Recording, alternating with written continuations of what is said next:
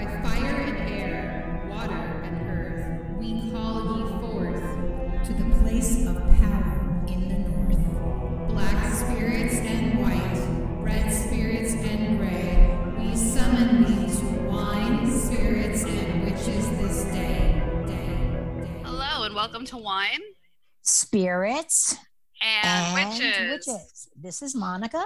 And this is Shauna, and we're your high priestess for this evening. And tonight, guys, we have a very special guest for you. We have my very best friend and your own personal vampire, Emily Carmen. Hey, what's up? I got really excited for that. Emily Carmen. Um, I have actually talked about Emily on the show multiple times. She helped us edit this right when we first started, way back when. Um, and we actually talked about you, Emily, when we did our cryptids episode for our first Halloween episode, like around that time. oh, that's right. Yeah. Yeah. So some people are kind of like, "Oh yeah, this is the vampire girl." So the vampire. you chick. know, it's it's August, which basically means it's Halloween because Halloween Yeah. should start three months early. So I agree. I agree. yeah, we're we're bringing it back um, full circle and going back to talk about vampires and cryptids and all sorts of things again. And this time we get to interview a vampire. Interview with the vampire. Tom Cruise. No pun intended. No pun intended. they just um they just announced actually like like the cast lineup for that because I fuck I forget some production company bought the rights to it like two years ago. I think they're turning it into Oh, a TV good. show. Yeah, Very they cool. Bought, they bought the um, rights to the Vampire Chronicles and the Mayfair Witches, so I'm really intrigued to see what they're gonna do there. Nice. That's cool. So, but before we get any further and start talking about vampires and all sorts of cool shit, what is everyone drinking? Monica, impress me because you're literally the only one that can actually drink alcohol. So, if you're not drinking liquor, you've got to get your ass up and get some I am drinking Harvey's today. Harvey's Bristol Cream. All right. Yes, all right. yes, yes. Can I just That say that's a really misleading name? Because when you first told me about that, I thought it was going to be something that tasted like um like Bailey's, and it's a sherry. Like yes, there's nothing creamy about it. I think they meant like creamy, like smooth, maybe smooth because it is smooth. You know, Potentially. that's for sure. That would Yeah, make I- sense. Yeah, that's what I think. That's how I interpret it. Yeah, but it messes me up real quick. I'll tell you that. I think that you need to get nice and toasted for this because I want you to get really drunk and tell me all about vampires and shit. Okay, I All will. right. I'll tell you I all love about it. it. Okay. Um, Emily, what are you drinking? I am boring. Oh, I should have said I'm drinking blood. no, water. I'm drinking hemoglobin. hey, there you go. There you go. It looks suspiciously like water, but I'll let that one slide. I should have Uh-huh. juice. I am drinking. I have my water next to me, but I'm I'm partying it up for wine, spirits, and witches, and I'm having a uh, sugar-free root beer. All right. oh, cool. It's ginger root beer from this brand called Zevia, and you know what? It's actually really good. It does taste Oh, like root really? beer. Yeah, because most of the sugar-free stuff tastes like shit. Um, Does Yeah, Mhm. it does. for those of you that are listening that are wondering why I'm drinking so much sugar-free crap, um, I am pregnant and I actually have gestational diabetes, which is a type of diabetes that you only get while pregnant. So I have to be super careful about my sugar intake. And normally that'd be fine because I don't really like sugar anyway. But of course, once you can't have something, that's all you want. yes, and watch out for after she has the baby because she will be slurring her speech during the first podcast after the baby, Oh, or she fuck will yeah. be downing that wine like you would not believe. Mm-hmm, exactly. That's what's up. But until then, I'm gonna stick to my sugar-free stuff, and this root beer is actually really good. But you know what's weird? It's clear. Oh, that yeah, because yeah, the coloring in root beer is coloring. It's usually Oh, clear. yeah. Yeah. Mhm. So this is like, I guess, what root beer should taste like, and it's actually surprisingly good. Cool. I'm glad it's good because, cool. like you said, sugar sugar free stuff tastes like shit. Yeah, So- Yeah. it usually really does. So this brand so far has impressed me. I like it. So if anybody out there has to watch their sugar intake and stuff like that, that Zevia brand so far so good. I'm liking it. It's impressive. All right. All right. Good. So let's Good. kind of dive into things. Emily is my best friend. We've known each other for over 10 years. We used to work together when she lived in Los Angeles. And we brought you onto the podcast today uh, to talk about your life with chronic illness, but more specifically with porphyria, which is the vampire disease. Um, you've started to share, you've always been really open about your life and about having to live with porphyria, which I really appreciate because I feel like it's been really enlightening. But you recently actually started a podcast all about it called This Girl is Sick.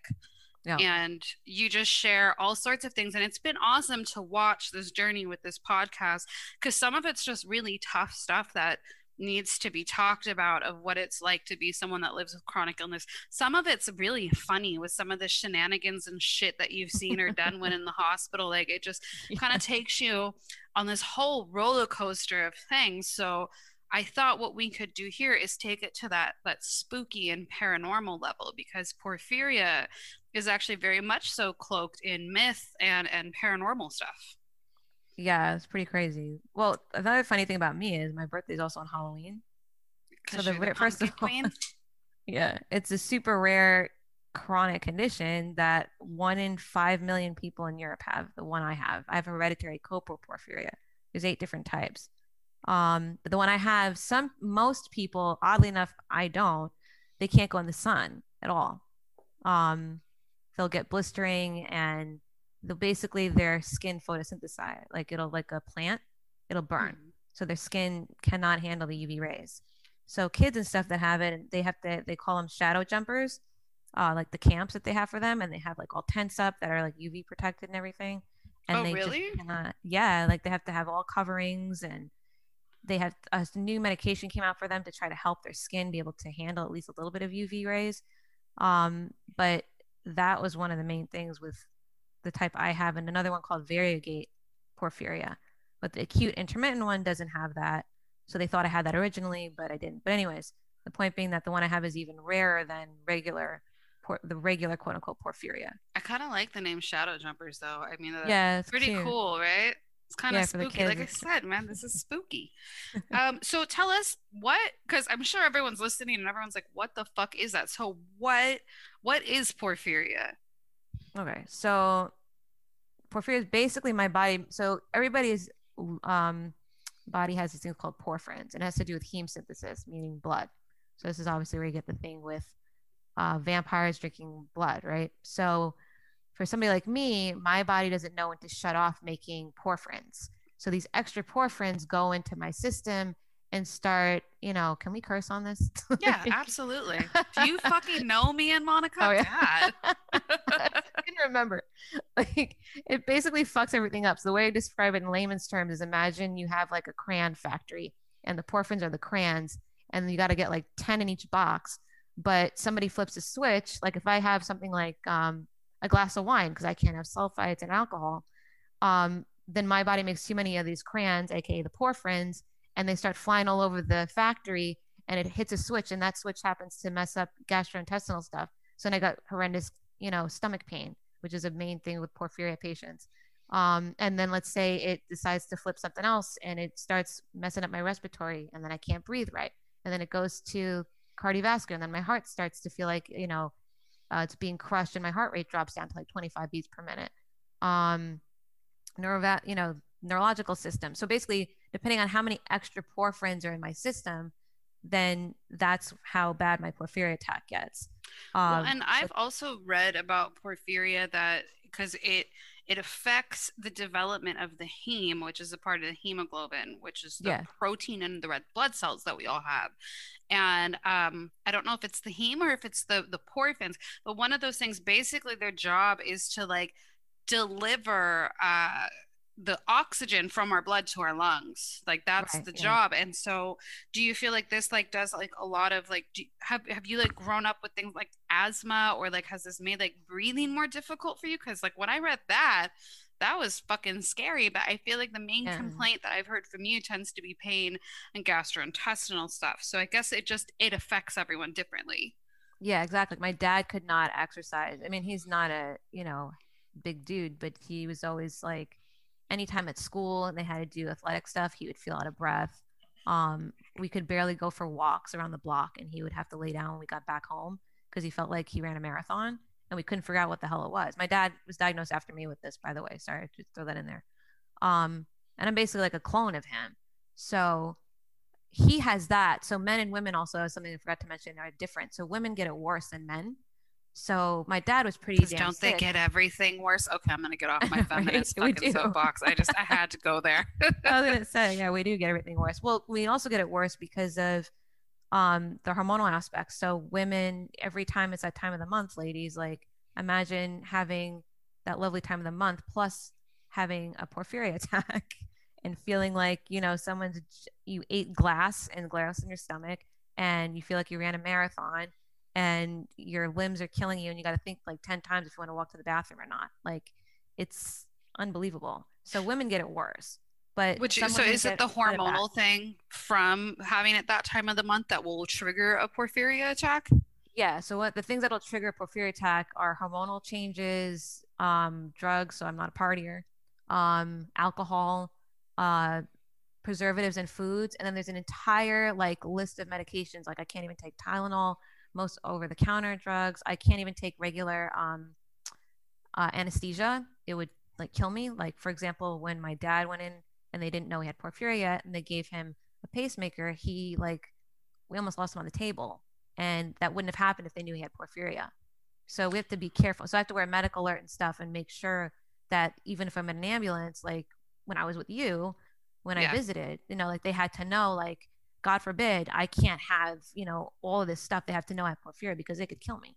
Yeah, and I think a That's lot of the medical professionals uh, don't don't even really know because porphyria is so rare. Funny enough, though, in the last like two or three years, I feel like I'm hearing about it more and more. Like it's not something that's super prevalent, but I am hearing about it more and more. And I've even like heard about it on like random podcasts, and I was like, "What?" So I I am hearing about it more, but it is something because of how rare it is that even like doctors are like, "Okay," or like medical staff will be like, "So I I've heard of this, but I don't know what I'm supposed to do for you." Right. Yeah. Like the doctor when I was with you, remember? And they thought like, um, they didn't even believe that I had it. They thought it was like, there's no way she has this. I've had that all the time happen to me where they don't believe because it's just so rare. Yeah. So porphyria is something it, it is it's really rare um, and it's one of those things like when i worked in animal hospitals um, animals cannot get porphyria at least not that i know of like i could be wrong but i There, wa- remember wait, there is cats. I think there is a type that they discovered in cats. I could be wrong, but I'm pretty sure there was one. You know what that wouldn't surprise me they get leukemia they have fiv they get fucking herpes of course they can get porphyria why I'm not pretty sure. Like I want to look that up while we're talking because I'm like, do they have it?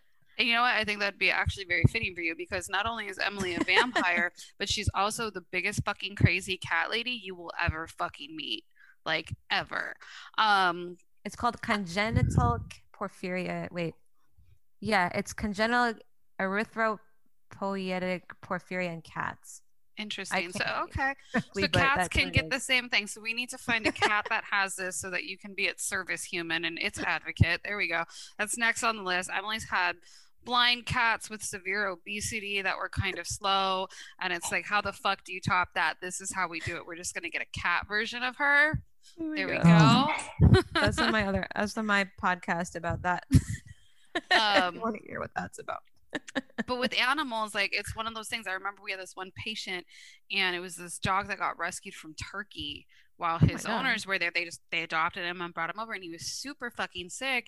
And everything we did, like we we couldn't figure out what it was. And finally, one of the doctors found out, like, wait a minute, this dog is from Turkey, and actually tested him for some rare canine illness that stems from Turkey that you don't really Oh see my god. and that it turns out that's what he had but it took us like two weeks to figure it out because it's so rare like why would you test for that and so Yeah. i'm sure that's something that porphyria patients have gone through as well it's like they have it and it's like why would you even start to look for that because it's so rare like you wouldn't think about it right Yeah, like I was misdiagnosed in the beginning. They thought I was like just a depressed chick going because I was going to college at the time. I was in co- I was in college, and every time I ate, I was like getting in such bad pain that I couldn't eat.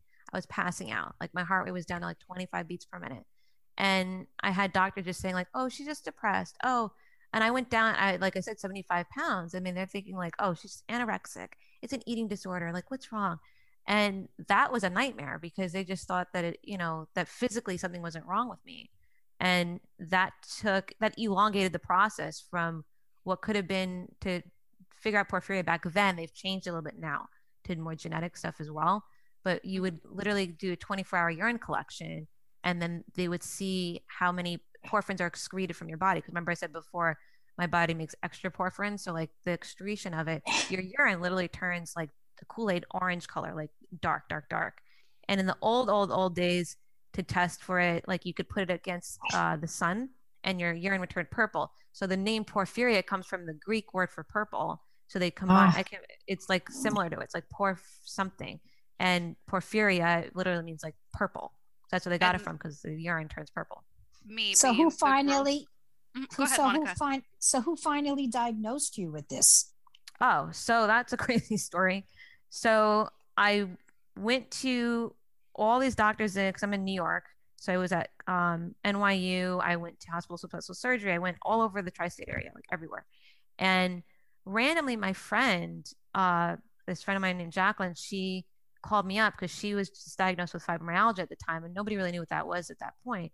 And I was like on the phone, I was really upset. Kind of, I was literally at the point of giving up. And she's like, I want you to go to my rheumatologist and just go to him and tell him what's going on. So I went and I had uh, my mom go with me, and he just asked like random questions about my family. And believe it or not, the things that he realized was like what what was different. So the con- the things I said were my dad is like me, like my symptoms are similar to my father's, and that my um, cousin only sweated on one side of her body. My other cousin was pure like platinum blonde naturally, but yet had dark, dark arm hair that she like tried to use Nair to take off when she was younger. So all these weird things. So he was like, I'm gonna test you for like these rare conditions, and there's one in particular I think that sounds like it might be. He's like, but it'd be so, it's so rare you don't have it. He's like, and if you do have it, you can write me a letter saying that I'm an asshole. And then the next day, I get a call, and I had porphyria, and my father had it too. It was like wild. out of out of like years of trying to figure this out and i was literally getting to the point where i felt like i'm this is going to be my life like they were telling me i'd be lucky if um i could ever because I, used to go running like a lot and run for miles and shit and they were saying like telling me like i'd be lucky if i could walk around the block and i'd be lucky if i could get to 80 pound 90 pounds you know and that was like devastating so the rheumatologist but funny enough he couldn't treat porphyria like help me with it like to manage it. So then that's where I met my hematologist at Columbia, who's amazing. And it's literally his name is Dr. Duguid. It's I love that. Yeah. I love He's that his name is Do Good. So let's dive right into some of the the supernatural stuff that happens Yeah. with porphyria because it's so mysterious. And before we start diving into all the vampire stuff, um, it is very common that porphyria is misdiagnosed. But aside from the chronic pain, um, there's some really weird side effects that porphyria can bring on that Yeah. assist in misdiagnosing it, but misdiagnosing it to the point that we don't even think sometimes it's a medical problem. We think it's a mental problem or even a spiritual problem. Right. So, can you tell us a little bit about um, Amy, who is like the the famous case of porphyria that had the exorcism? Yeah. So apparently, so this chick was a nurse, and see that when I heard about it, I was reading about it. I don't really know the age bracket she was in. I'm, I'm gonna assume she was maybe in her late 30s, maybe around my age, maybe she's in her 20s. Um, but she was a nurse, and one day she wasn't feeling well, and she started was walking home, and she started feeling really out of it, and her symptoms just started to progress, where she was feeling kind of like out of body experience, like just kind of like hearing voices. And it got so bad that her husband took her to the Mayo Clinic and she ran up to the eighth floor and tried to jump out the window. And they had to talk her out of from jumping out the window. And they couldn't figure out what the hell was going on. But mind you, all this time she was seeing psychiatrists and stuff because her first symptom was, you know, that something in her head like wasn't right. She felt like something was off. So of course, the first thing they'd go to, as opposed to with me, I had gastro gastrointestinal issues. Hers was psychological. So one of the first things they put her on were antidepressants, and that made her knowing what happened to her. I mean, not when the story happened, but knowing that she started to get worse. So her psychological stuff got worse. So as that progressed, she got so bad at one point. I mean, this is terrible. She jumped off, I think it was like a roof, and she broke her back. She survived, but she became paralyzed. And they had the doctors didn't know what was going on. They were so desperate. I think I can't remember what her religion was, but she had somebody come that was like um think they were like an exorcist or something. Or like, they clergy. Yeah, it was like an exorcist within whatever her her religious well- background was, and she legit.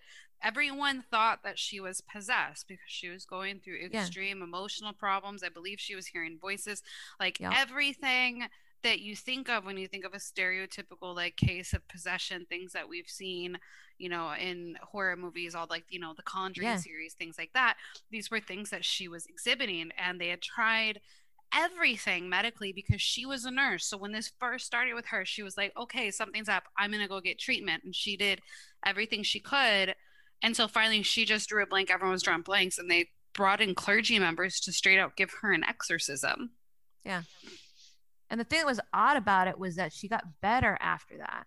So that that always confused me. But then later on, see when they say she's better, I'm like, okay, like better how? Like she just suddenly stopped hearing these voices or something? Did they change her medications? Because like I said before, there's so many meds you can't have with porphyria, right? So and even for example, like with me, like there were times where one day for creep creepy thing with me, I was sitting on the couch and it was Christmas Eve and I was waiting for dinner, like with my dad was making dinner. And all of a sudden he's like, okay, I'm like, you know, dinner's ready. And I'm like, hey dad, like I can't walk. All of a sudden I couldn't walk. And I, my dad had to carry me into the car, carry me into the emergency room asking for help. And like, oh, sit there. My dad's like, no, she can't walk. And then I couldn't feel my arms.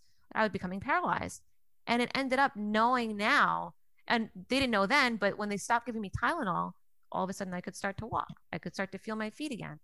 And it took like a week to go away. So my question, like with that girl Amy, is I wonder if they switched one of her medications and it started to like diminish that symptom for her. Like if her psychological stuff was really bad, did they switch something during that time when this, you know, this exorcism happened and the, you know, it just paralleled? Like I don't know. Mhm. But with me, it, easily somebody could have come and be like, "Oh, she'll walk again," and then all of a sudden, I'm, you know, I'm walking, and meanwhile, I had all this Tylenol in my system I can't have. And then when they got rid of it, I was like, oh, I can walk again. Well, and one of the other things. want to do that. Oh yeah. Well, I mean, yeah. especially like if you if you come to that point where you've just exhausted all your other options and then you try something as fucking far out as exorcism and then you see a like a response to it, you're going to be like, I would "Okay, believe it too. right?" Yeah. Well, but there's also been like th- th- reports with porphyria patients that like and I don't know if it's just with a porphyria attack and what you know part of your body it attacks, or if it has like a reaction with the medication, um, Right. but that it can cause hallucinations Yeah. which Like, I think um, could totally lead uh, and, and lend itself to this example where it starts to display itself as a case of possession. Yeah, exactly. Because you think about it, like you have so many porphyrins out of whack that everybody's different with porphyria. And if their main thing is psychological, and you know, that's the first thing that triggers with them. I mean, if it was me and every time I had abdominal stuff that that was happening, I would have, I don't, I mean, they would have, you know, locked me up and thrown away the key. I mean, I was so Would have had to do a, a an exorcism via enema. Yeah. Get the demons out. it's like, you know, I feel Emily, the demons. right? Every time you, you fart, it's the demon, it's coming. oh, you know, I think there's shit like that that's happened where they have done um, what? Poop? holy exorcism? water holy water enemas and stuff like that i can't Wait, think of you specific case i'm not even kidding Oh. that has happened i was reading about it or i listened to it on a podcast or something and it just doesn't surprise me there's also um stories of like of um an exorcism having to do with like a condom because they had to exorcise this man's penis because it was possessed. I will Oh. try and see. Um, a friend of mine who's an amazing artist does like a whole thing on Sicilian sex ghosts. I should try and get him on to tell some of these stories. But let me ask you a question. Aren't all men's penises possessed? Well, this is true. I mean, this was like a good possession. So I can't tell the story nearly as well as the actual storyteller can. But basically, in Sicily, because you know us Italians were fucking crazy. There's a Mhm. bunch of um, there's a bunch of mummies everywhere, and so he Yeah. went to go. Uh, f- photograph them and then he just kind of like heard all their stories so one of the mummies was known for being very well endowed and blessed and so all of the women would go and they would take like a scarf or like the bed sheet or something and they would rub it on this mummy's junk to try and like bless their husbands with better penises so that they're, you know, they would be more possessed. And apparently this one mummy just was like, that's a nice fucking scarf, man. I like that scarf. I'm to come home with it and like possessed her husband. Oh my God. It's like it was a whole fucking thing and it was just like amazing like they ended up having to make like a spirit trap condom because like the spirit would only come out when you had a boner Like, it was this whole Oh production like it was yeah it was insane so it was an amazing story i will definitely reach out and see if i can get him to come on and, and sh- share this with us but oh well, my god. Sounds like a have- porno gone wrong. again man sicilian sex goes it's us sicilians what can i say Shit. Oh god. Damn. um I'll try That's and see if we can kind of like share some of those stories too, because he had some really good ones. It was hilarious, but yeah. That's Um, hysterical. So you know, possession, like so, you know, that guy had his penis possessed, like with Porphyria. Emily's got her butt possessed. You know, it happens. Whatever. We don't judge here. We're witches. We're we got it. So well, the madness of King George. He he went mad from Porphyria. yeah, can you tell us a little bit about that? So because this is where it starts getting into like the different restrictions and like how it does. So like his thing, well, especially because back then they didn't know shit know, about yeah. porphyria. And so he he loved his wine, and isn't that was like Yep. one of the major factors here that drove him to madness? Yeah, so think about it. Back then, this is King George III, right? So he was always having wine with every meal. He was having the dried meats.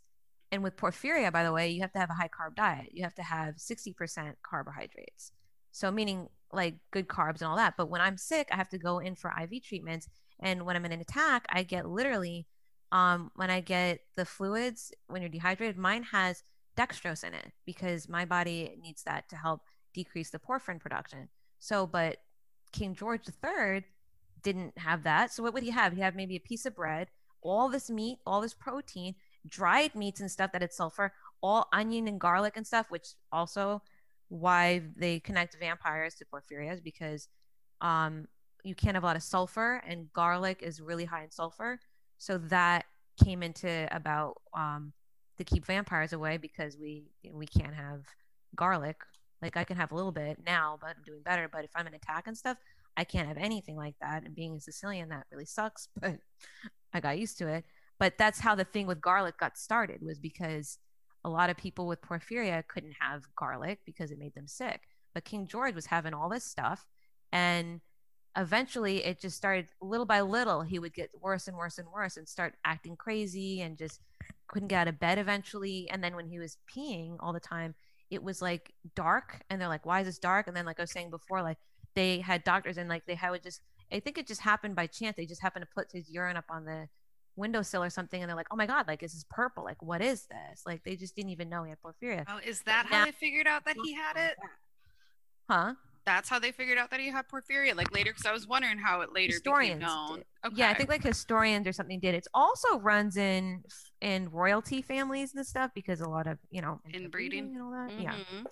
So that also could, would happen. Um, and it's more, it's a lot more common in Europe and in South Africa than anywhere else. So that's also great. Like for your European, if you're from South Africa, like you might have Well, porphyria. That makes sense because you, your dad has it, and you guys, your dad's mom is straight out from Sicily, right? yeah, from yeah. Palermo. Yeah, exactly. Yeah. So, So that make that makes sense then, like where you would kind of have it from. So there, there's a lot of things around. Did they ever think that King George was possessed? Like, was that ever a theory? Do we know? They don't know. They just know he went mad. That's why literally the the movie is called The Madness of King George, and there are books about it. Like he went crazy. He was like, yeah, they thought he was like went possessed. They didn't know what the hell. They had priests come and try to see like could they help him and like, you know, if they would they didn't know if he was possessed by what. But they one day he's fine. The next day he's like he was running around like the entire kingdom naked and stuff. And yeah, like, see, and I mean the back then it was on?" always like a spiritual issue, you know? Like it was it was a witch's fault. Yeah. I'm pretty sure at some point like some poor girl probably got fucking burned at the stake because she was a witch and like she cursed him or something, you know? Yeah, That's there was. There's this- things. There was a story you're telling me that what were we talking about before there was a guy that um he there's like you know when they look up porphyria and stuff and they have misinformation and uh, he thought he was going to turn into a vampire and some guy killed him Yes, Like, yes, and that was actually something Crazy. relatively recently. That Yeah. happened I think sometime between like 1985 and now actually. I think Yeah. it happened in the 80s. That As was in the nuts. US. And the doctor I was talking about it was one of the doctors i had seen that helped diagnose me. Like once i had that first test by rheumatologist then i went you know i had to go to the porphyria foundation american porphyria foundation which is in texas at the time. And they helped me like get the other testing and my dad and then we figured out my grandmother was the carrier of it. So it went from me figuring out i had it then my father getting tested. His number is also mine were 150000 times over a normal person's of porphyrins um and then from there extra.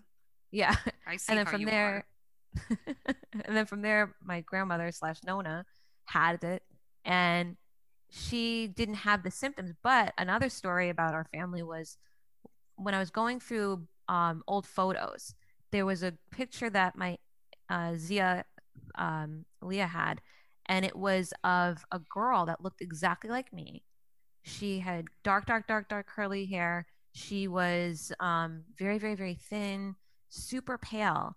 And she was like almost crying when she was telling me the story. Uh, my grandmother was telling me because leah doesn't speak english. And they're saying that it was their sister. And she worked in the fields in sicily in the farm. And she was very weak always sick. Every time she ate she was in pain. She was so sick that they had to make a bed for her with like the toilet right there because she couldn't even get up out of bed. And she died in the fields and they didn't know why the hell she died and now after i got diagnosed and then my dad got diagnosed and then we realized that my grandmother had the gene like to pass it on to us it answered a question about how their why their sister died when she was in her 20s because with porphyria the type that like i have and stuff and acute intermittent you get you start to exacerbate symptoms around 18 years old 19 and that's when i started getting sick. And that's when their sister started getting sick. So imagine like going through an old photo album and this ancient photo of somebody that looks like your clone and finding out that they have the same condition that you have and it finally like full circle answered a question from my grandmother never knowing what happened to her sister. It's like crazy. That is actually really creepy. I wonder if you're like her reincarnated. they were like this picture dude like it literally it could have been me. Like it was unbelievable I, I thought it was me. I'm like what is this? Did we dress up for something? They're like no like this is you know and then i showed it to nona my grandmother and she's like oh my god like this is my sister. And then they told me what happened Wow. oh my god yeah crazy That is before crazy. We dive like totally into the whole vampire lore of it. Um Yeah. Emily, I always love your stories of your Nona. Like it always like I just love it. And I think it's just because like I love little old Italian ladies. But um sophia petrillo speaking of like possession and all of these other things, your grandma held some kind of like little strega Yeah. prayer circle of sorts for you to try and heal you before they knew what was happening. Yep. So she came over one day, like, oh no, I'm sorry, I didn't come over because I wasn't feeling well. And my my dad hands me this uh statue. He's like, here, I don't know, put this over your bed. And I'm like, what the hell is this? And it was this little um angel statue and it had like big wings and stuff. It was cute. And then Nona calls and she's like, okay, listen to me carefully. And I'm like, okay. And she's like, I want you to put this above your bed. And I just happened to have like a shelf like near my bed that I could I didn't have to hang it, but it was like right next to my bed. She has to be near your bed, not like in the room, like next to you. So I was like, okay. She's like, and I'm gonna do she's like, I'm gonna go to the church, we're gonna pray. And then my aunt called also and she was like, her friend was gonna do a prayer circle for me with like and they called my mom and wanted my name, like my full name exactly. and like my birth date and everything. And they did all this. Hey, Monica, what like- does that sound like? That couldn't possibly be witchcraft, could it? Right. No, no connection, no connection whatsoever. None. N- Absolutely none. exactly right so they do this and literally the next day i find out i have porphyria and i Nona was a trying to figure fucking this strega. You have like a legit stregonona. for years Yeah, it was the I magic. like- Uh huh. I The was just magic like, got you fucking the hell? diagnosed. It was yeah that was crazy. It was like i went to see that doctor that rheumatologist. I had to wait a few days. I'm like oh, i'm never to figure this out. And then he calls me like the next day. And i'm like i'm like dad we have porphyria. And he's like what? And i remember we were at i went with him to drive to the gas station down the block and we sped home and we got on the computer and we're looking it up and it was like literally like as if somebody wrote about me. And i was just like stunned. Like i couldn't even cry about it. I was just like so like overwhelmed like oh my god. And the timing then my dad's like wait a minute like didn't you just put that statue next to your bed and we were like making fun of it all night meanwhile like It's legit. No, you should like, yeah, try and see if there's any Welcome. pictures where you can like track down what the statue looked like so we can figure out like my guess is that it was Archangel Raphael because he's the healer. i think so i have it at my dad's i'll get it yeah Yeah, send us a picture and then we can I'll post it up on picture of it. Instagram or something so people can see it. Because that's a Yeah. fucking like legit strega fucking magic right there. yeah Yeah. Um, that still blows my mind today like i was always like holy shit the timing Grandma's a witch. So let's dive into the vampire lore here of Porphyria because it's so Yeah. it's so interesting how this all works and I kind of fell down a rabbit hole with it and I was looking and the murder that that happened with Porphyria happened to that gentleman. I still don't know when it was, but it was in Virginia actually because was they crazy. thought that this guy was a vampire and it was that Yeah. he was a porphyria patient. So yeah that was wild what are the symptoms here that that we find similar to vampires um, with porphyria? Because there's There's three there's three main illnesses that have um, been linked to kind of like inspire Mhm. the myths around vampires, and one of them before we dive into ra- uh, porphyria is actually rabies. yeah yeah because Mhm. people would go crazy with that People yeah. would go crazy with that, and they would also have the urge to bite people. Mhm. And so that's where that came from. But there really is a lot when you start looking up the different side effects and the symptoms that porphyria presents. We do see it kind of linked with vampire lore a lot. And the main one is is the um, light sensitivity because it, it's hardcore and it's only a certain type of porphyria that has it. But like I've been Yeah. told, like a lot of people that have this type tend to just be nocturnal and have to work graveyard shifts and stuff because like you can't even like walk past your window Yeah. during the day because it'll like give you a sunburn and fry your skin and blister you up. yeah they have to put like special windows in in their cars and everything i mean it sucks for them like it's terrible and i just lucked out that the even though i have a type of porphyria that can have photosensitivity i didn't get that i just me and my dad lucked out like i was a lifeguard and stuff i never had any problems with the sunlight nothing i luck i really lucked out with that but it's super painful for them and they can't go out but I mean, I, me and my dad are very nocturnal. Like we work all night. Like when I'm working on music and stuff or editing podcasts, whatever, all night I can work. I'm not Yeah. a morning person, as you know, like at all. like I'll just well, fall actually, asleep. I just feel like you guys don't sleep. Like they will just like We be on don't. this marathon of like just Yeah. not sleeping. Like I feel kind of rude sometimes because I'm in Los Angeles, you're in New York, but I know I can call you whenever the fuck I want, even if it's like four o'clock in the morning where you are. Yeah, I like the other you're night. awake. Yeah, even you're last just night, you're awake, no big deal.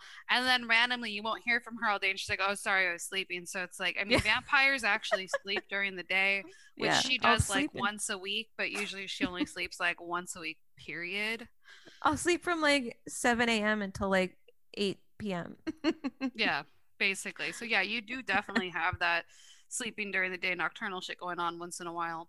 Um, Yeah, Other things that I think are interesting is you know because porphyria is actually it, it's considered a blood disease, right? Yeah, it's considered a hematological condition, I think, or blood disease. I mean, you know, So for, for bio us stuff, you know simpletons, we're, just gonna call it a blood disease. yeah, But it, we this has been linked mythologically to vampires before Mhm. anyone even exactly knew it was a blood disease, which I just think is interesting. Um, Yeah. because a lot of the blood stuff actually has nothing to do with why people think porphyria um, and vampires go hand in hand. One of the things that does, interestingly enough, that I thought was weird is is the urine thing because porphyria patients tend Yeah. to have really dark urine, and so people started thinking, I guess, that vampires pee blood. Basically, is is what it kind of came down to. So that became a big indicator as well. Yeah, it was that too. I think also one of them is because I get heme, and heme, uh, it's called panhematin, but it literally it's called they call it artificial heme, but it comes from people's blood. So when I have so to get it- you are an stealing infusion- people's blood. Yeah. So when I have to get an infusion, Aha. there it is. So when I have to feel better, I have to get uh, heme. So I'm literally sucking your blood. Like when you think about it, I wouldn't work that way because it has to go through. You know, the it wouldn't. It'd have to bypass the stomach and all that. So that that can't really happen that way. But they get that also because um, some types of people, some porphyrias, um, not all patients, but some can get their gums will kind of recede and their teeth can kind of become hmm They get like Um, banging. Their tank. yeah. Their, their teeth get. I think they said their feet. I don't. Don't listen to me. I got Their pregnant brain so bad. I don't know where the fuck I'm at. Their teeth, not Their feet. teeth. their teeth. they look yeah, like the fangs. they'll get. They'll get like fangs going on. Um, Yeah. So there's a doctor in 1985, and I feel like he's the one that kind of put porphyria on the map in regards to linking it with vampires. Um, yeah. I don't know if he's the first one that really did this, and he he he pointed these things out and pointed and started talking about the blood disorder with it, but he he kind of stretched it. Sorry, guys. Oh, this shit. dude's, it's Wait, all good. let- I just wanted to ring. Hold on. Sorry. Okay. It's all good. Um, this dude's name I believe was David Dolphin, if I remember correctly. Yeah, yeah, yeah. Yeah. Mhm. And so, and like he was at a conference or something, and so he was talking about it and, and was talking about how they're they're related and stuff like that. But what he was saying uh, was that one of the reasons why is because porphyria patients have issues with with their blood that they actually crave blood and they crave drinking human blood.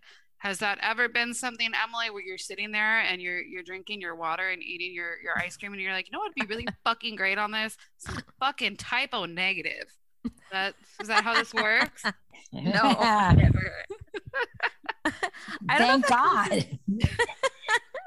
I know Thank there's God. some porphyrias where they have to like they have too much iron in their blood, and they actually have to get um taken out. Like they have to get whatever you call it, like their blood, not an infusion, but a tran like they have to like get rid of it. Like they, They have to get rid of the iron in it. yeah, they just take some blood out to like decrease the iron level because it's so high.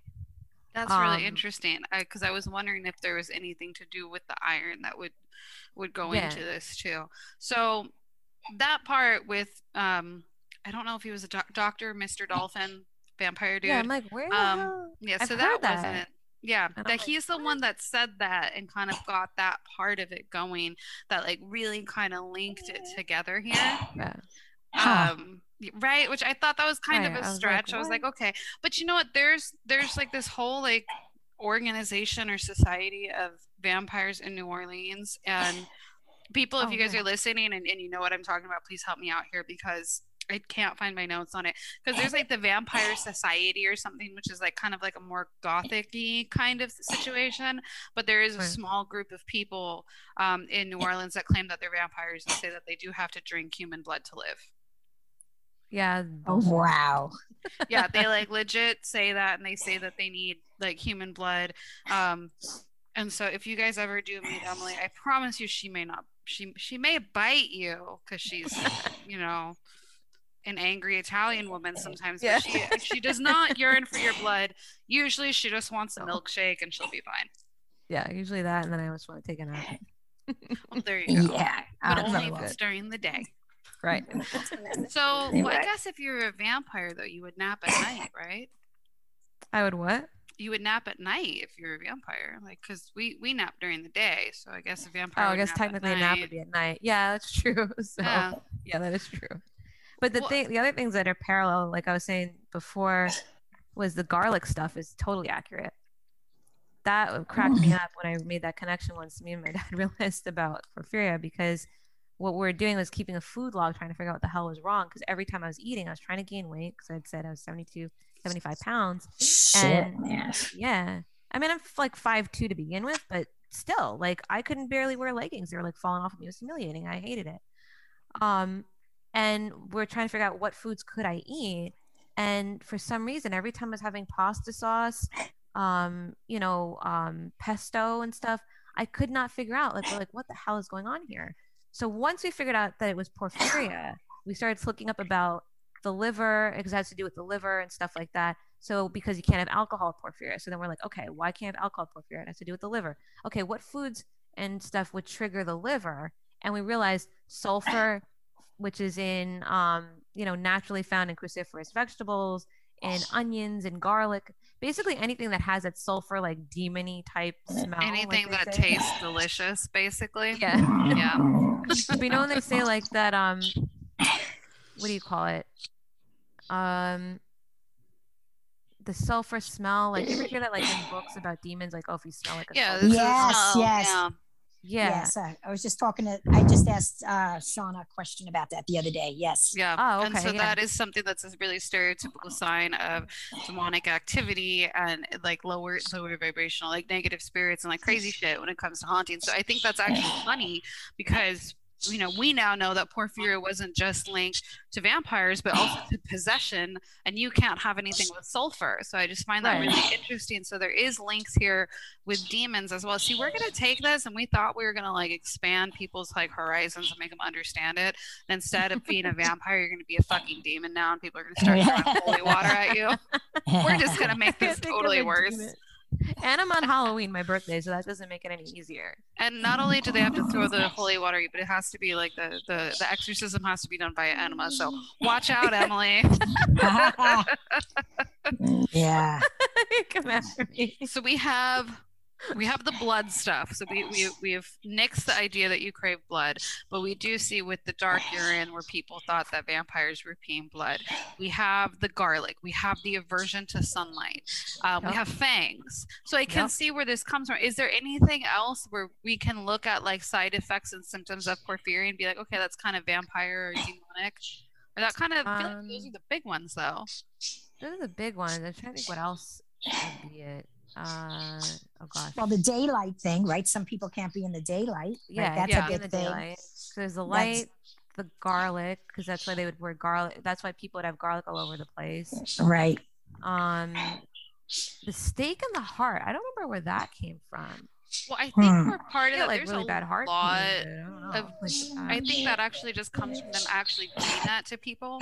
Um, because Oh, part of this, what it comes from, I mean, you can try and trace back the origins of vampires because there's so many different stories, but a lot of what would happen with vampires and with possession and weird shit would be people would die in um in the winter and they would get buried and you know six feet under the deeper we go the colder that it gets right and it's already winter so the ground would be freezing and so they would dig them back up for any reason. Let's say, you know, especially this is back in the day. So let's say, you know, your grandma starts having dreams about you, and you're like, well, maybe she's actually crawling out of the grave at night and torturing grandma. Let's go see.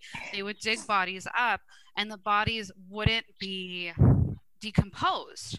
And so they'd be Oh like, gosh, what the yeah. fuck? Like, this person's a vampire because we know that after we die, our hair continues to grow for a little bit, and so do our nails. really? So they would, yeah. Yeah, So they would, you yeah. would Oh see my our nails longer, our hair longer, and then the bodies wouldn't be decayed, and they'd be like, holy shit. So they started like staking people in their coffins. And what it really was was just because it was winter time, so it was really cold, and the the the frozen dirt preserved the bodies. Wow. Uh-huh. And so, but they started staking people. But another thing that was interesting that we read today, because Emily and I kind of did a deep dive on random vampire facts today, was they were actually putting poppy seeds in people's coffins, thinking that that would deter vampires. Yeah, where did that come from? Poppy seeds with that. And I made a joke and I'm like, well, the vampires would come to you because if they're in a lot of pain, and you know what comes from poppy seeds. Right. Right. Right. Well, Oh, on a God, witchcraft sorry. Oh, standpoint, man. I think it was interesting because um, uh, poppy seeds, at least in my, my personal practice, because poppy seeds can be used for, for confusion. So I tend to use them a lot for confusion. To like, if you're going to um, try and like do witchcraft on like protect yourself, let's say so you think someone's fucking with you, and you're gonna do like a return to sender candle or something, but you don't Right. want them to know you're doing it. You need to cause some confusion. Um, you can add poppy seeds to it. Uh-huh, that's oh, interesting. Okay. Oh, so that makes sense. Yeah, so I thought it was kind of interesting because I was like, oh, it's almost like they're putting the poppy seeds in to confuse the vampires. Yeah. Mm, mhm. Whatever their actual logic is, I don't know because we have to remember these people also like, you know, we had the Salem witch trials. So I don't have a lot of faith in people's logic back in the day for shit. So who Right. knows where it actually came from? Right? Yeah. I have a story about a vampire that I don't think he had porphyria, but I wanted to tell it to you guys because he's a really famous vampire. I thought it was really cool, and I'm gonna butcher his names because he has two names. And Nosferatu, whatever. Nosferatus? Yeah, Nos- Nosferatu. Thank you. like what I'm saying. no, um, I'm actually gonna tell you guys about Saint Germain. Um, oh, okay. And I'm sure everyone's heard that name before, Saint Germain. Like it kind of rings a bell. So I'm gonna tell you guys about him. Just know I'm totally butchering his name. I can't fucking talk to begin with. We all know this, and I promise you, since getting pregnant, it's been so much worse. You guys just heard me call teeth feet, so you know, bear with me as I take you on this journey.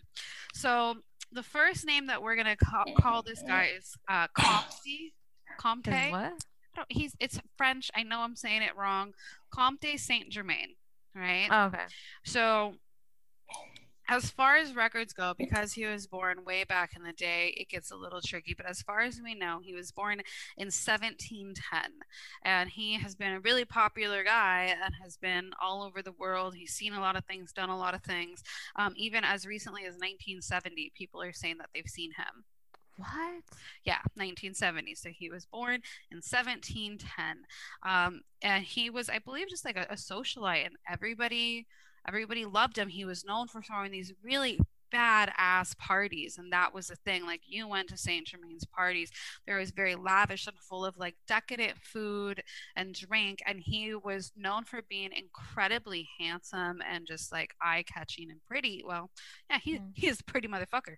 Um, but he and he could speak all of these languages and he like was this really fascinating storyteller. So he could tell you stories of just just about anything. And sometimes you'd be so like wrapped up in what he's saying you're like holy shit and he's talking about it like he's there.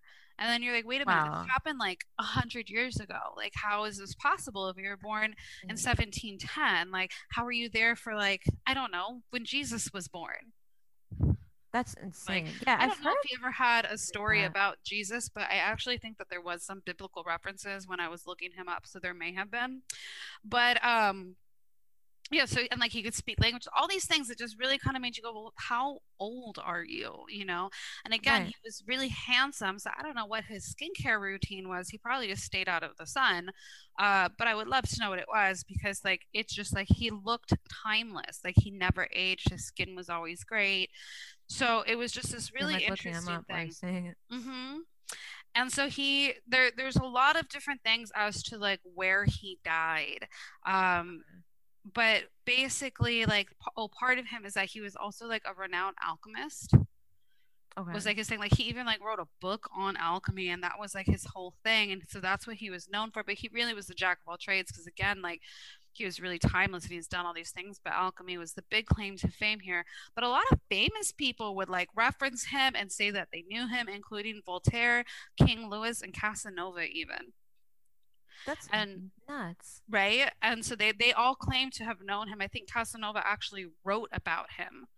Um, so there's even like things like that. So with the alchemy his claim to fame was that he could grow diamonds so um, it was believed that he actually traveled to germany under the order of king hess again i'm probably Oh. butchering that bear with me here um, but he ended up basically going there and some reports say that he was basically like the confidant for the king or for some royalty in Germany.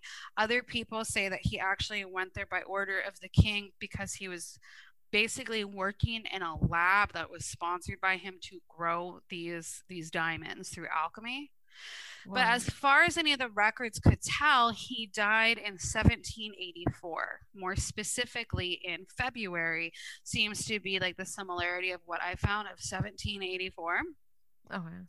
Um, so that's what we know about him from there. But now we're gonna go and we're going to take a walk, if you will, from Germany to New Orleans. So now we're in New Oh, Orleans, cool, yeah. Louisiana, and this is where we meet Jacques Jacques Jacques Who fucking knows? I don't know. You guys tell me. Um, Saint Germain. Jacques. Jacques. Jacques. Jacques Saint Germain. That's what we're gonna call him. We're gonna call him Jackie Boy. We're just gonna make sure I have it completely wrong, but I don't sound super stupid. Wait, so this the French painter? No. Oh. um I don't know. He might have been a painter, but Jackie Boy was a French immigrant and he shows up in New Orleans in 1902, right? So this oh, is 200 years after the original Saint Germain's supposed death. Okay. And so Okay. he moved onto a house on Royal Street or Royale Street. Um, and he started like talking to people, schmoozing people, and people started digging him and thinking he was really fucking cool. And so he started having these really lavish parties, and he could speak all these languages, and he was so smart, and you could talk to him about just about anything. Um, and he, the one thing that people started noticing with him is that like you never saw him eat Oh, like he would wow, have all of this food and like all this stuff and he was always have his wine glass because he loved his red wine so he always had his wine glass with him but he would never eat but he would just party and it was like the thing to get invited to one of his parties because they were fucking badass Oh wow. so kind of sounds like our original saint germain because he was also Yeah, known for does. not eating no one ever saw him eat either That is so weird. It's funny for me. I'm like, oh, if they weren't eating, that's like me. Like when I don't feel well, and like I can go. Oh, man, you're not supposed to do that with Porphyria. You're supposed to eat all day and stuff, like little bits, like a Mhm. squirrel. But there are times when you can't eat at all. And funny Yeah. enough, like if they were always partying to me, I would be like, gee, I wonder if they had, you know, if they had porphyria, like if they wanted to be able to function, and if they ate a lot, then they'd feel like shit, so then they wouldn't want to eat. right well and then like you know good old jackie boy over here always was seen with his red wine so you know he got a little nutty and so this could probably even be why because Okay. he was drinking red wine so yeah, and feeling shit. Yep. What the story and what the legend with this goes is so he had you know we think of the french quarter and you see all those beautiful spanish style architecture these gorgeous wrought iron balconies and stuff. And um, one day this girl fucking jumped off of that balcony. Like in some reports they say that she even jumped through the window and off the balcony but she jumped down to the second story to the floor below and she she lived and Oh so the police were called and she's like listen like i i went to to jackie boys and we went to party and he fucking got super weird and he fucking bit my neck.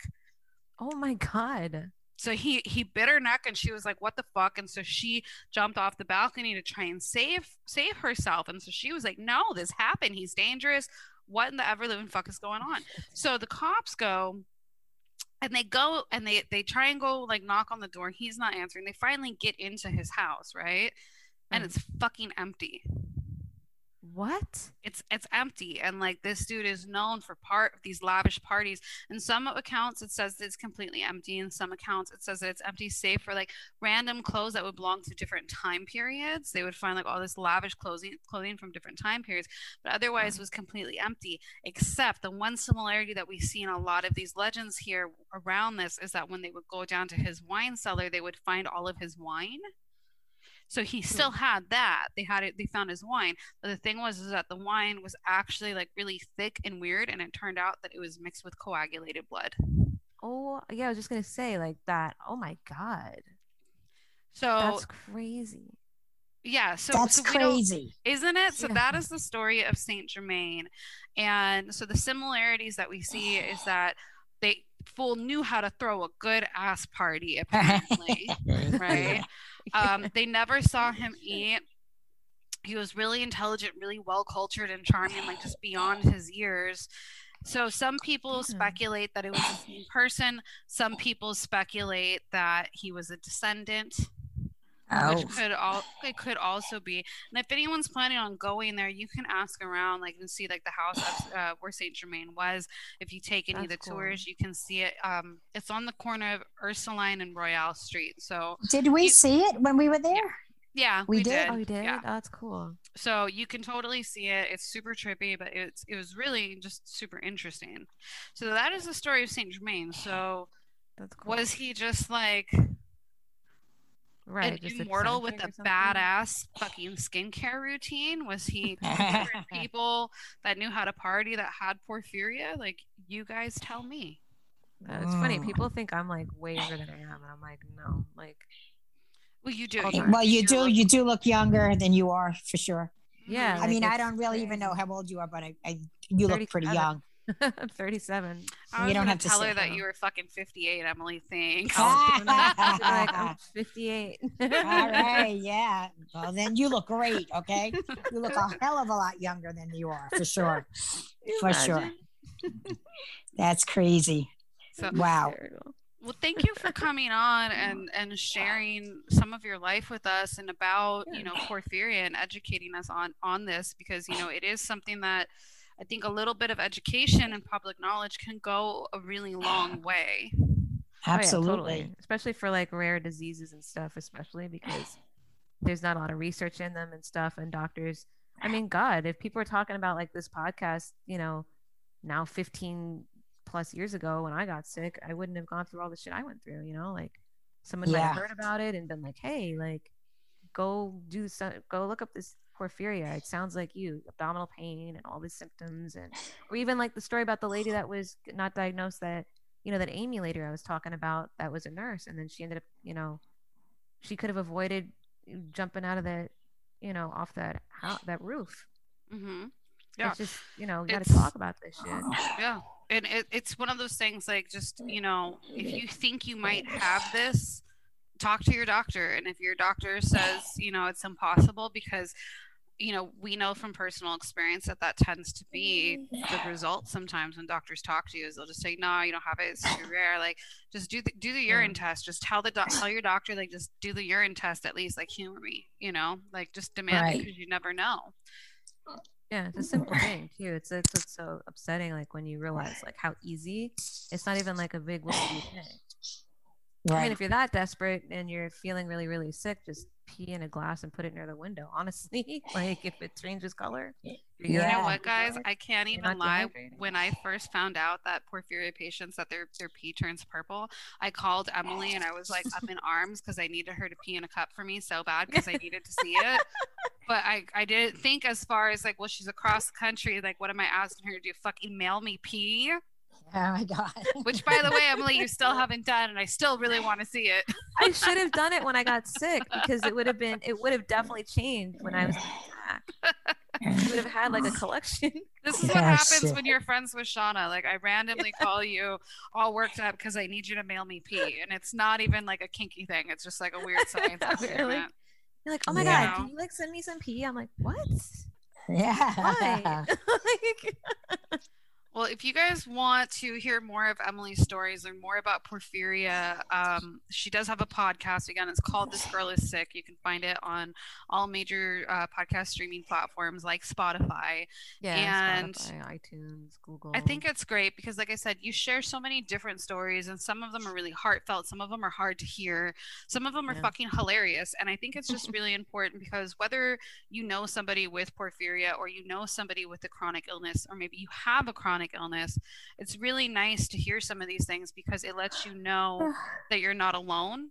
And it Yeah. also, you know, for someone like me, like just being someone that is blessed enough to have good health and be your best friend, this helps teach me different ways to be a good advocate for you and kind of know what to do. So it's a really great thing for anyone to listen to. I definitely encourage you guys to check it out. Again, it's called This Girl is Sick.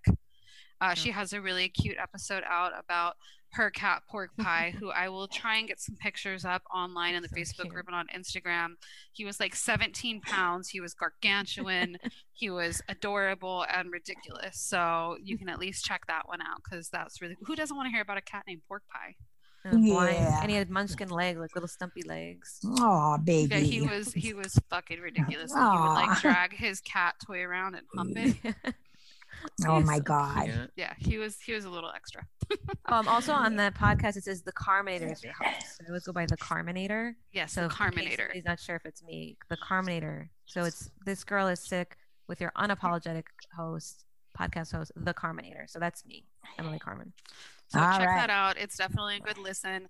Emily, once again, thank you so much for coming on and sharing this with us and, and being such a good sport because I realize that it may be in bad taste to threaten to do enema exorcisms to people, but you know, you're, you're you're a good sport. Um, so at the end of every episode, we do a shout out. Who is your shout out to, Emily? Um, my shout out is to anybody with a chronic illness that or doesn't know if they, you know, are questioning if they're sick or whatever, to keep going. Like trust your instinct, keep going. Don't take one doctor's, oh, I don't think anything's wrong as your answer. If you know, if you feel in your gut something's wrong, just keep going. So this is for Mhm. them. And for anybody that's a crazy cat lady because uh my cat got me through a lot of shit. So Your well, you know what? You have illness lady. competition. You have competition because Rich Ricky is also the crazy cat lady. Oh right. Oh yeah. No. Okay, like, so trust me, they they know she knows. I remember when we went Yeah. to New York to go visit her once, and Ricky fell in love with her cat Azriel and like stuck her in the Nintendo store bag. Like that was like his little like Yeah, first he dog. like wanted to take her home. Yeah. Yeah. So yeah, he I falls mean, in love with Manny Kitty because he was in love with my fuzz head as well. right? He has that thing for long haired cats, you know. Yeah. So Yeah. that's a type. For some reason. Yeah. So there you go. oh my god. Monica, who's your shout out for? my shout out is for all the vampires out there and my new vampire friend that I just made, which we're not going to mention any names. So that's my shout out. That sounds so fucking like sexy and mysterious. Yeah. Yeah. right? Woo-hoo, Better If we, see, if we see Monica like you know being in a much better mood, but maybe a little paler than normal, we know it's because she's getting that vampire D. Go Monica. Oh, let me tell you something. I left my window open the other night and my, Oh my, my neck God. exposed. Okay. Your neck Uh, there you go. Huh? And, and your neck exposed. Absolutely. What do you think? Come on. Well, Monica, you know you just got to make sure that you're not eating any garlic or onions anymore. Or Yeah. else, you know, Correct. Not well, be able to fuck especially, yes. That's right. That's exactly right. Yep. Oh Yeah. God. Who's your shout out, Shauna? My Yeah. shout out is to one of our listeners named Jenny. We just had an amazing reading together and it was really delightful. I love connecting with our listeners and talking to them and talking about witchcraft and all sorts of stuff. Um, Oh, that's cool. Jenny does like these really badass like holiday reads that she posts. I don't know if they're on her Etsy, but they're on like Facebook Marketplace and stuff. But she also has a candle company. She makes these candles. It's called It's Witchcraft, which I thought was really cute and funny. It's Cute, witchcraft. cute. Um, That's and cute. she hooked me up with some amazing soy candles because not only is Ricky a crazy cat lady, but he's also a scented candle slut. Like hardcore. Yes, he is. Is he like a little old lady in disguise? Yeah, basically. I'm surprised he doesn't wear like cardigans and shit and hasn't taken up knitting yet. Oh but Oh, yeah. With pregnancy, you can't have paraffin wax candles burning. So it's Ah. like severely limited Ricky's supply Yeah. of his scented candles. And we have, you know, October that's right. just yeah. around the corner. So I needed to pumpkin, pumpkin slut it up. So I got some pumpkin chai candles from from Jenny. They're amazing and they're soy, so we can burn them, which Oh, is Oh, good. super exciting. Yes. So Good thank you. They smell lovely. So thank you everybody. If anyone's listening and you guys have a story about your own kind of experience with some type of illness that was misdiagnosed that led you or your medical professional team or someone around you to think that you were some type of cryptid or possessed or you've heard stories like this would like share it with us. We would love we would Yeah. love to hear more and be able to kind of get more out there because again the more you know. Yeah and until then merry meet. Merry part and marry and meet Mary again. meet again.